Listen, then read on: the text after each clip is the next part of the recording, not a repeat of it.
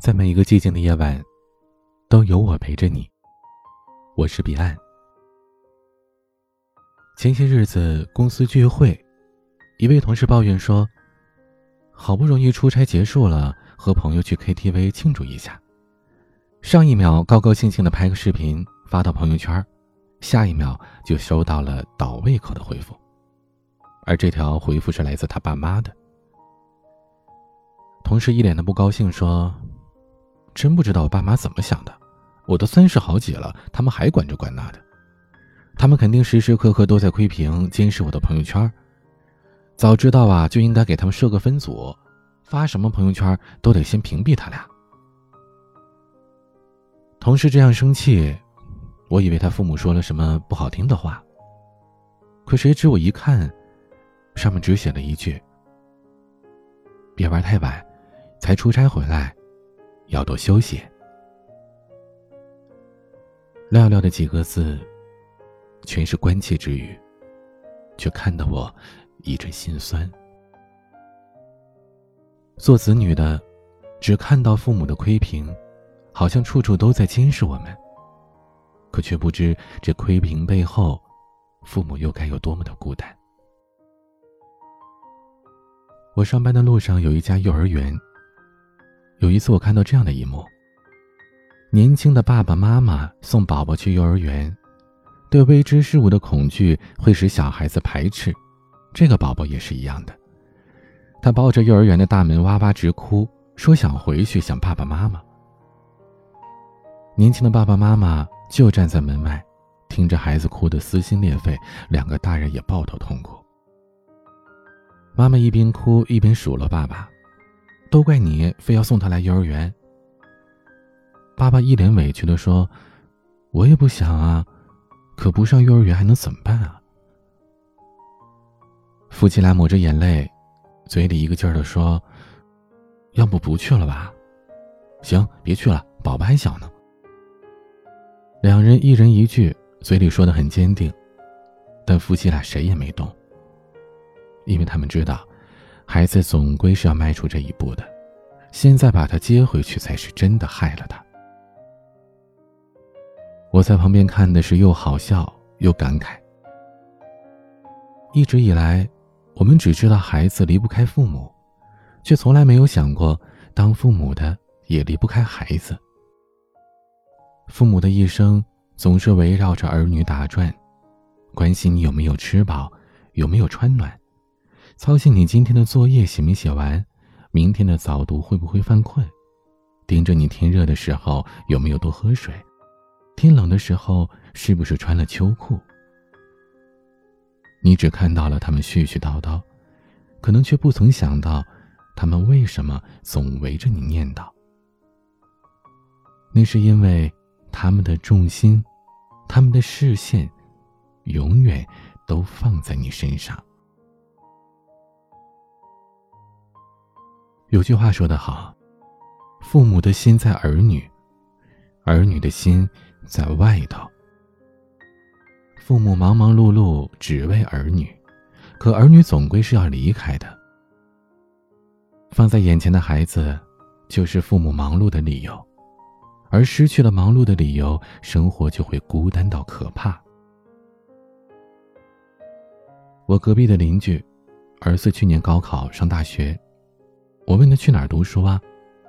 孩子一脸坚定的说：“当然去外地啊，人总要出去看看的。”那对父母是坚决支持孩子，将孩子送去了梦寐以求的大学。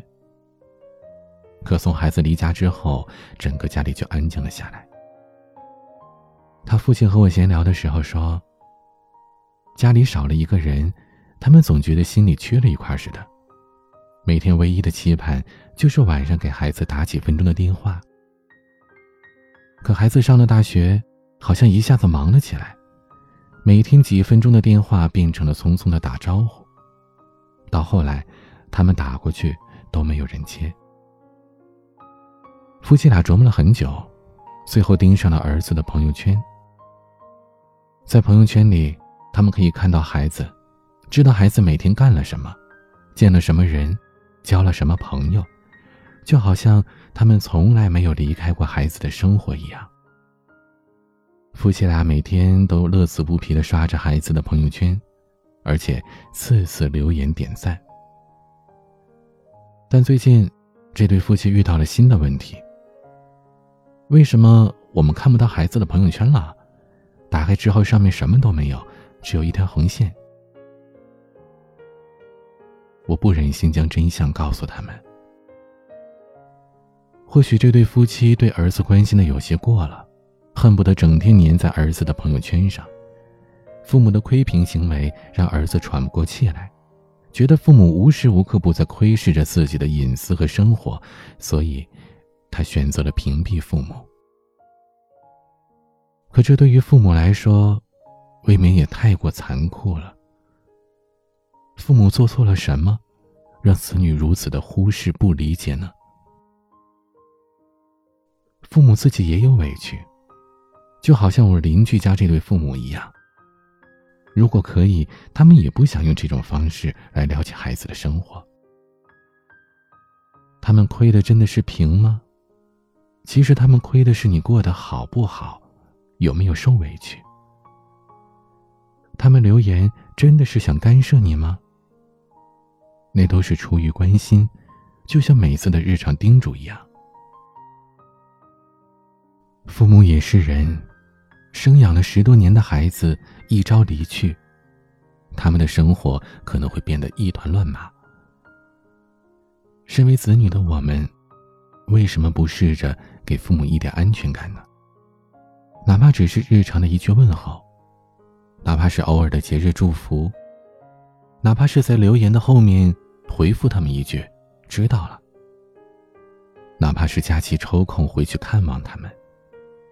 让他们知道，你也爱他们。我想，这就足够让他们满足了。这世间最伟大的爱，莫过于父母对孩子的爱；最卑微的爱，同样也是父母对孩子的爱。他们祈求的，从来都不多。而对于我们来说，让父母不孤单，就是做子女的最简单、最温暖的孝心。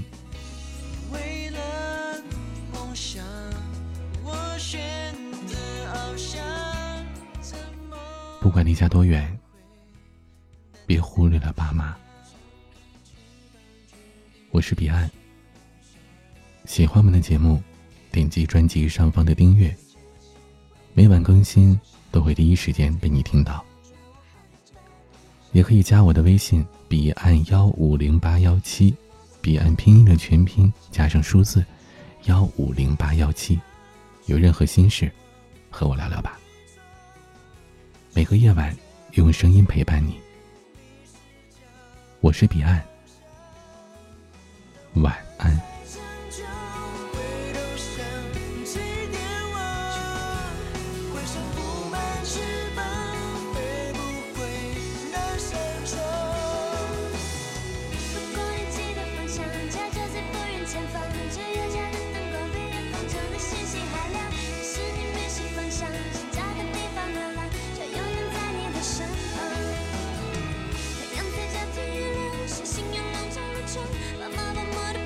算了死去的时光